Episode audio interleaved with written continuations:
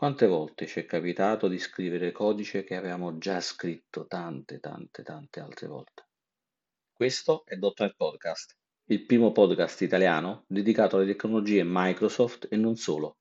Io sono Roberto e per cercare di risolvere almeno in parte questo problema, tra poco parleremo del .NET Community Toolkit con Sergio Pedri.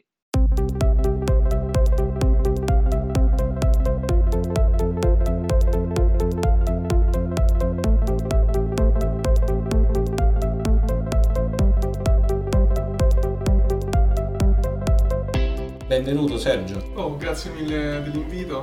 piacere averti qui. Presentati perché ovviamente non, non tutti ti conoscono. Eh, sono Sergio Pedri, sono un software engineer 2, lavoro nel team del Microsoft Store, quindi l'app e il client dello store su Windows e sono anche il lead del .NET Community Toolkit, che è questa libreria open source eh, di tool vari che usiamo sia nello store sia altre app first party, che è gestita da Microsoft, pubblicata da parte della .NET Foundation e però sviluppata anche a stretto contatto con la community tramite GitHub. Ok, ma quindi tu lavori a Seattle? No, lavoro. Il mio team è principalmente a Seattle, sì, e però lavoro da remoto qui, qui a Roma. Tu sei l'extracomunitario della... della- Sì, lavoro tutto su Teams, Ah, virtuale. Sì. Siete tutti dislocati, vabbè, poi ogni tanto qualche viaggetto a Seattle te lo farai prima poi. Eh sì, ancora non è capitato, però sì, sarebbe Una bella esperienza. molto volentieri. Sì, Bene, sì, sì. bene. Senti, eh, parliamo un po' del .NET Community Toolkit, hai un po' accennato, però facciamo una panoramica un po' su quello che è questo progetto, che Mhm. cosa rappresenta, che cosa, qual è lo scopo di questo progetto. Sì. Allora, il .NET Community Toolkit è un progetto che abbiamo iniziato a sviluppare circa due anni fa. Originariamente era, è nato come una parte del Windows Community Toolkit, che è una, sempre una suite di librerie però specifiche per sviluppare applicazioni per UWP, cioè applicazioni native su Windows col framework UWP. E quello che abbiamo fatto era iniz- inizialmente il Windows Community Toolkit conteneva eh, controlli, quindi per esempio per sviluppare applicazioni, so, pulsanti, stili, controlli, griglie, per componenti, esatto, componenti di base. E ehm, volevo, l'idea è stata di aggiungere anche delle API e delle funzionalità per sviluppatori non solo su Windows, ma di qualunque tipo, quindi qualcuno sta sviluppando so, un'app su Azure, eh, un'applicazione magari con un altro framework, per esempio adesso c'è Maui, come potrebbe essere Xamarin, Avalonia o qualunque altra di queste. E quindi abbiamo iniziato a sviluppare queste nuove componenti solo usando .NET come target, quindi non più eh, solo WP. E quindi sta- abbiamo inizialmente aggiunto il- la libreria High Performance che contiene API per sviluppare, eh, per gestire per esempio buffer di memoria in modo efficiente, operazioni parallele, cose simili. Poi abbiamo aggiunto l'MVM Toolkit, che è questo nuovo framework per sviluppare applicazioni tramite il pattern MVVM, di cui possiamo parlare poi anche più nel dettaglio. E quindi abbiamo aggiunto tutta questa serie di componenti slegate da Windows di per sé.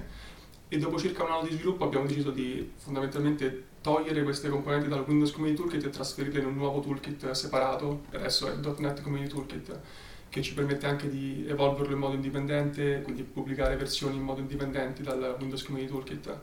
E sta andando abbastanza bene per adesso, quindi dobbiamo- Quindi diciamo che prima era solo per Mondoxano, adesso non è più per Mondoxano, ho capito male. No, no, giusto, giusto. Prima il Windows Community Toolkit era specifico solo ed esclusivamente Però per- esiste ancora Windows Esiste ancora, sì, ancora eh, attivamente sviluppato, lo usiamo sia nel Microsoft Store che in diverse app first party, per esempio anche l'app del foto usa il Windows Community Toolkit ed è ancora sì, attivamente sviluppato e diciamo un componente che noi riteniamo fondamentale per chiunque decida di sviluppare un'applicazione per eh, UWP o adesso c'è anche il supporto a WinUI 3. Quindi vediamo se ho capito bene. Allora, Mhm. prima c'era Windows Community Toolkit che era una libreria di componenti e feature diciamo, che potevi utilizzare per sviluppare applicazioni UWP, Mhm. quindi per eh, Windows, per eh, tutto quello che è basato su Xano. Esatto. ok?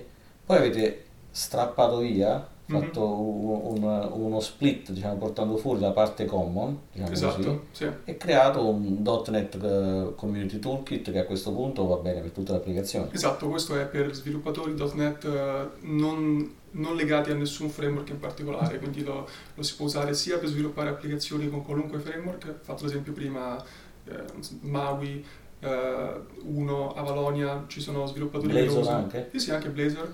Eh, Ma ci sono dei componenti quindi anche in questo caso o, in que- o togliendolo dalla parte di Windows Community Toolkit non ci sono più componenti grafici. Non ci sono più componenti grafici perché abbiamo deciso di rimuovere qualunque cosa che fosse strettamente dipendente da un framework in particolare. Quindi, per esempio, se stai cercando componenti specifici per un framework, c'è il Windows Community Toolkit per WP okay. e Windows 3, c'è anche il MAUI Community Toolkit per MAUI, eccetera. Invece il .NET Community Toolkit è pensato per essere questa componente diciamo, condivisa che chiunque può utilizzare per poi inserirla attraverso applicazioni che poi da, da, da, dal loro lato usano specifici framework. Di Quindi .NET Core, anche .NET Framework? Sì, eh, diciamo noi come target abbiamo .NET Standard 2, che okay. .NET Standard è questo target sì. che è condiviso da .NET Framework, .NET, eh, UWP, Unity, eh, fondamentalmente qualunque runtime semi-moderno diciamo, di .NET può usarlo. E poi abbiamo allo stesso tempo anche eh, sfruttiamo il multitargeting, quindi per esempio l'NVM Toolkit eh, ha come target sia .NET Standard 2 che .NET 6 mm-hmm. e anche .NET 7 e, e, quindi questo ci permette di avere il massimo, di, di avere come di supportare il più, il più, ampio numero possibile di, sviluppatori. 7 però, è l'ultima. Esatto, okay. però allo stesso tempo possiamo anche, quando necessario, sfruttare API magari più performanti eh, che sono disponibili solo su un framework nuovo e dal, di, e dal punto di vista invece di te che usi lo, il toolkit non, hai, non, ti devi preoccupare di nessuno di questi dettagli, semplicemente aggiungi riferimento al toolkit e lui automaticamente selezionerà la versione più appropriata per il framework che tu stai utilizzando, quindi Ottimo. è tutto trasparente. Ottimo. Bene, bene. Tu hai parlato dell'MVVM MVVM Toolkit. Mm-hmm. E mi sembra che c'è anche un'app che è quella che voi utilizzate nel framework, nel, mm, scusami, nel community toolkit è una sample app dove si possono vedere un po' tutti mm-hmm. eh, i componenti, diciamo, chiamiamoli ancora componenti anche se non sono grafici, sì. però tutti i componenti disponibili, building block. Sì, noi li chiamiamo building blocks, sì, eh, quindi sì, componenti. Tutte le parti che possono essere utilizzate. Questa è una, una sample app che esce insieme, che è disponibile insieme al toolkit per poterla sì, noi la, la, sviluppiamo in una repository che è separata, è tutto quanto sempre open source su GitHub mm-hmm. e um, al momento è per UWP, eh, però abbiamo anche avuto membri della community che l'hanno, l'hanno modificata anche per girare su Xamarin Forms, okay. c'è qualcuno credo che al momento sta eh, cercando di aggiungere il supporto anche a Maui, qualcuno credo anche per WPF. Vabbè, quella è una, una, un'app di, di, esempio per fare sì, un'app di esempio, cosa c'è a disposizione. Esatto, insomma. fondamentalmente noi abbiamo, ci sono i docs che sono disponibili su MS Docs, okay. che adesso è MS Learn. Eh e, sì, Docs, Microsoft, Composite, esatto, esatto. Learn, Microsoft. E quindi abbiamo quanti, tutta quanta la documentazione ufficiale che è lì. E la, la sample app fondamentalmente ha gli stessi docs che sono disponibili però anche in modo offline eh, tramite l'applicazione stessa. In più insieme ai docs ci sono anche dei widget che chiamiamo che sono questi, questi moduli interattivi dove vengono fatti vedere esempi pratici di come utilizzare i vari componenti e per ognuno di questi c'è una parte interattiva con cui provare le diverse componenti e poi puoi vedere sia il codice XAML in questo caso per WP e anche il codice C Sharp per implementare il tutto. Il codice C Sharp che è autogenerato a quel punto? No, il codice C Sharp dipende da che componenti stai usando, cioè ci sono, diciamo, quello, l'approccio che abbiamo avuto nel, nell'NVM Toolkit è di...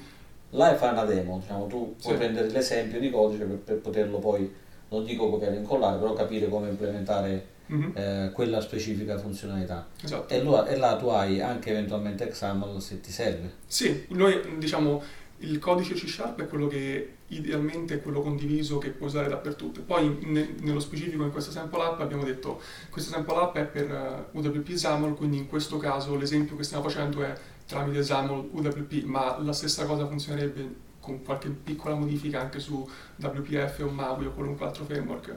Mm. questo è proprio uno dei concetti di base che è XAML può essere leggermente diverso, ma tutta la parte di backend invece è esattamente la stessa. Però se utilizziamo componenti XAML possiamo usare il source generator. No, in realtà questo è, i source generator sono slegati dalla parte di XAML, quindi ah, okay. sono sempre parte dell'NVM toolkit e sono, diciamo, supportano qualunque, qualunque framework, ma sono solo per C Sharp, non sono Uh, non sono specifici per XAML. Allora, quando parliamo di Source Generator parliamo di una libreria che è basata poi su Roslyn esatto. che può prendere l'implementazione che tu vuoi realizzare e generarti automaticamente il codice. Esattamente, sì, questi un sono... esempio, giusto per capire? Allora, un esempio diciamo classico nella, per MVVM è implementare quelle che noi chiamiamo observable properties, cioè okay. sono proprietà che devono eh, inviare una notifica in modo che l'interfaccia possa aggiornarsi. Ad esempio eh, un pulsante che ogni volta che viene premuto incrementa un contatore e poi c'è una text box che fa vedere il, il numero. Eh, questo solitamente questa è una delle cose più verbose diciamo del MVVM perché ogni volta bisogna scrivere eh, cioè, il backing field per salvare il valore, la proprietà che deve restituire il valore del campo e nel setter deve eh, setta, controllare se il valore è uguale, se no mandare, cioè, c'è questa quantità di codice che è sempre lo stesso, è molto ripetitivo e monotono da scrivere e si presta anche a fare errori. La cosa classica, devo aggiungere un'altra proprietà, faccio copia e incolla, mi dimentico di cambiare il nome e quindi poi succedono certo. cose... E, e quindi i source generator sono, diciamo, mirano a rendere il tutto molto meno verboso. Quindi quello che sono sono dei plugin per Roslyn, che è il compiler per C Sharp, uh-huh. e quello che fanno è di generare tutto quanto questo codice automaticamente. Quindi dove prima, per esempio, per una proprietà eh, dovevi scrivere il campo di tale proprietà e scrivere setter e getter in modo manuale, adesso puoi semplicemente scrivere un campo, per esempio int contatore, metti un attributo sopra che noi chiamiamo observable property e il source generator in modo automatico genera tutta quanta quella proprietà in modo automatico in base al campo. Quindi decori delle proprietà uh, o, delle, o, delle, variabili, non lo so, con degli attributi. Sì, questi campi, sì.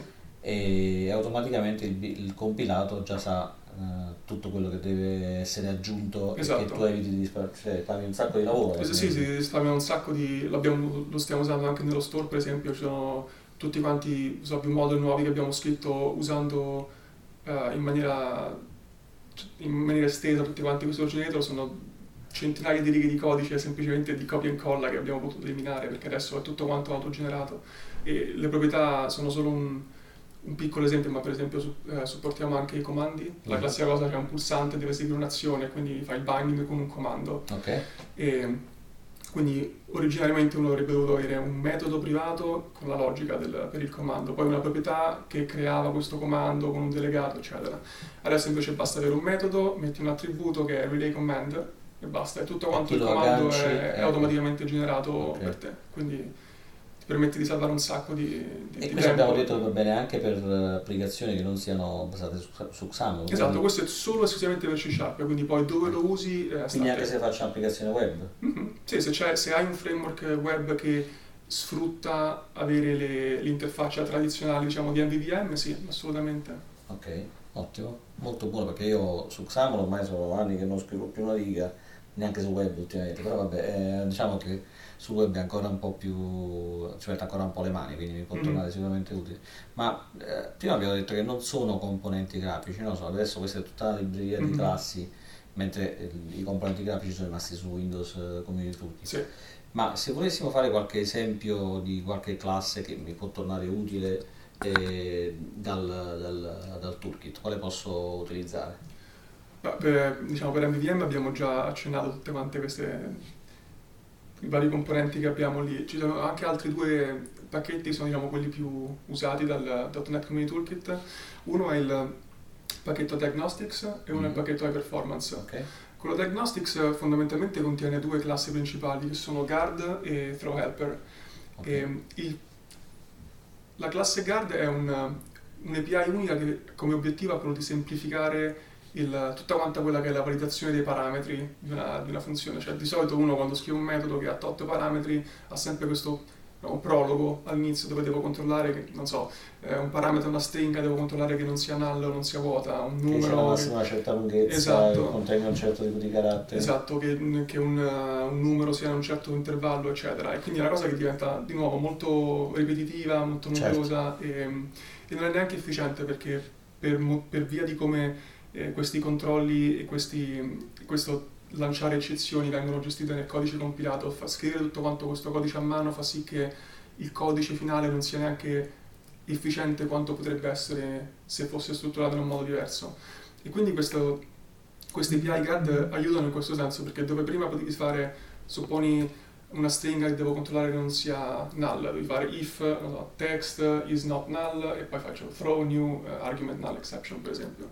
Adesso posso semplicemente scrivere guard, uh, per esempio uh, is not null, passo la stringa, quindi una sola riga di codice, faccio lo stesso controllo e quello avrà la responsabilità di controllare quello che voglio notare in questo caso, quindi che la stringa non sia null, eh, di lanciare un'eccezione formattata in modo carino, quindi scriverà parametro col nome eh, ha un valore, quindi aggiunge anche diverse informazioni in modo automatico e, e un altro aspetto fondamentale per le performance è che il codice finale generato è strutturato in un modo appropriato in modo che sia il più veloce e efficiente possibile. Quindi sia controllo che performance. Esatto. I, i, le validazioni vengono eh, controllate, c'è un messaggio di errore sì. è in inglese però non è sì, è in inglese, okay. no, non è localizzato. Vabbè, questo è un altro passaggio, dai, sì, diciamo, sì. diciamo di solito sì, non, sì. Si possono localizzare un po'. Uh, al momento non è, non è, previsto, diciamo che questo è, è pensato più per, cioè non, non sono messaggi che sono pensati per per essere visualizzati dal lato utente, ma è solo lato sviluppatore okay. per debugging, quindi non è solo diagnostic per, per, esatto, okay. a livello di Non è validation? No, quello, quello è separato e invece la validazione, quella invece ha supporto e localizzazione, sì, assolutamente. Ok, invece diceva anche di Throw Helper? Ah sì, Throw Helper è un altro, diciamo è un piccolo building block che viene usato internamente da Guard, quello eh, permette di semplicemente lanciare eccezioni in modo manuale, quindi quando serve magari più controllo specifico, sempre us- sfruttando questo, questo, pattern che è particolarmente efficiente lato generazione di codice. Mm, ok, quindi è un, è un modo migliore di lanciare le eccezioni. Esattamente. Ok. Dietro queste classi di helper di diagnostic c'è anche eh, un aggancio con una, un log analytics, un application insights, qualcosa che possa essere eh, un posto dove scaricare il log? No, queste, sono, queste si occupano prettamente solo di controllare parametri e lanciare eccezioni, quindi la parte di eh, log sarebbe cioè, pensata per essere gestita in un punto separato, cioè, non so, esempio nell'applicazione avrà un handler a livello di applicazione, quando c'è un'eccezione non gestita, quello sarà, gest- sarà okay. loggato in modo automatico, però sì, è, non, nello stesso, non nella stessa API, diciamo. Okay, Cerchiamo di avere più building block che siano eh, piccoli in scope, cioè che non, fa, non cerchiano di fare troppe cose, eh, anche perché sennò si corre il rischio di diciamo quello che cerchiamo di fare è di avere API che non siano opinionate, cioè nel senso che non, che non prendano decisioni che vengono forzate lato consumatore. Quindi abbiamo okay, eh, diciamo, questi approcci siamo neutri, piccoli, quindi poi uno può estenderle per raggiungere personalizzazione nel modo che preferisce. Perfetto, sì, no, ma in effetti, in effetti meno operazioni vengono fatte. E più atomico resta e più è utile. Tutto quello che avete fatto l'avete scritto sempre nell'ottica anche di migliorare le performance del, del compilato, di poter velocizzare sì. tutte le prestazioni del codice che avete scritto. Esattamente, e infatti addirittura abbiamo anche un pacchetto separato che è interamente dedicato a questo, che è il pacchetto high performance, e questo contiene API invece tutte quante focalizzate al aiutare e rendere più facile scrivere codice che segua pattern che sono prettamente quelli usati in codice high performance, quindi per esempio eh, che aiutano per gestire buffer di memoria, per esempio eh, che sono presi in prestito diciamo, da un pool, esempio eh, supponi devo, devo fare un, una conversione da un testo di un formato a un altro formato e mi serve un qualche buffer di memoria intermedio per salvare delle computazioni eh, che devo fare. Un approccio diciamo classico più semplice sarebbe allogo un array salvo la roba intermedia, quando ho fatto lo butto e tanto c'è il garbage collector che ci pensa. Funziona, però chiaramente, soprattutto se è una cosa che un'operazione viene fatta spesso, non è diciamo efficiente, quindi un approccio migliore invece è eh, prendo un array in prestito da questo pool di memoria condiviso, lo uso e poi quando ho finito lo restituisco al, al pool di memoria in modo che diciamo, un livello di, di, allocazioni che in modo ammortizzato è zero, perché uso sempre lo stesso array preso in prestito. E ci sono tutte quante una serie di pattern simili a questi che sono, sono, comodi dal punto di vista delle performance, ma sono scomodi da scrivere perché sono molto lunghi e non, non, diciamo, il codice non è quello più carino di, di tutti da leggere. Allora, e quindi abbiamo queste API che invece aiutano e rendono questo, uh, questi pattern più semplici da usare. Per esempio, uh, prettamente per prendere in prestito buffer abbiamo queste due API memory owner e span owner che puoi dichiarare dentro una, un blocco using, quindi fa semplicemente using span owner di so, int, eh, prendo questo buffer, lo uso e poi quando esce da quello scopo automaticamente l'array viene restituito, quindi rende tutto molto più, più semplice da scrivere. No, dico appunto la parte noiosa è quella, cioè va, va gestita al meglio per poter sì. migliorare anche, anche la, la, la leggibilità poi alla fine, perché poi comunque se tu ti abitui a usare questo toolkit fondamentalmente riduci il lavoro e tutti, se tutti lo usano insomma hanno una base comune, un linguaggio comune. Ecco. Sì, sì, quello diciamo, è uno dei, dei nostri obiettivi di, di, di, di, offrire questo set di API per aiutare in questi pattern che sono davvero fra i più diffusi e quelli più comuni per, eh, per risolvere i problemi che tutti hanno, perché so, se, se, devi sviluppare un'applicazione con NVDM ci sono quelle serie di operazioni che tutti hanno da fare.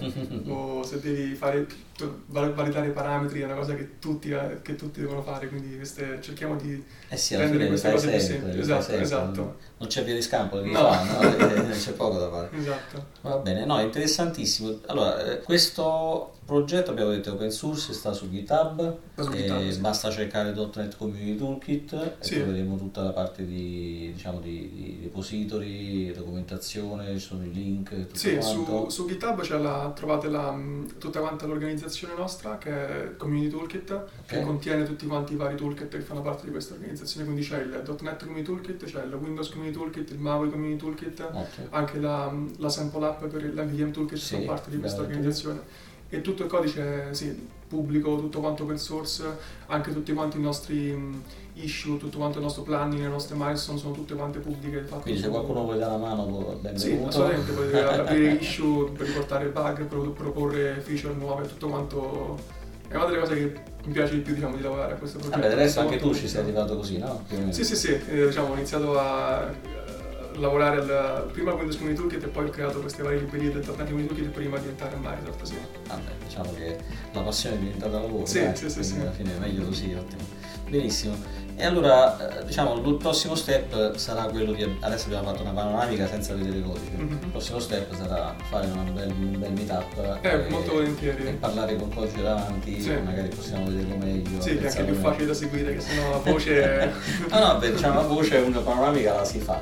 Sì. Poi se vogliamo andare nel dettaglio vedere proprio il, mettere le mani in pasta, dobbiamo vedere sì, molto molto volentieri. Va bene, allora prestissimo vedremo un meetup. Intanto grazie per il tuo tempo Sergio. Grazie a te per l'invito. E allora ci risentiamo alla prossima puntata. Ciao a tutti.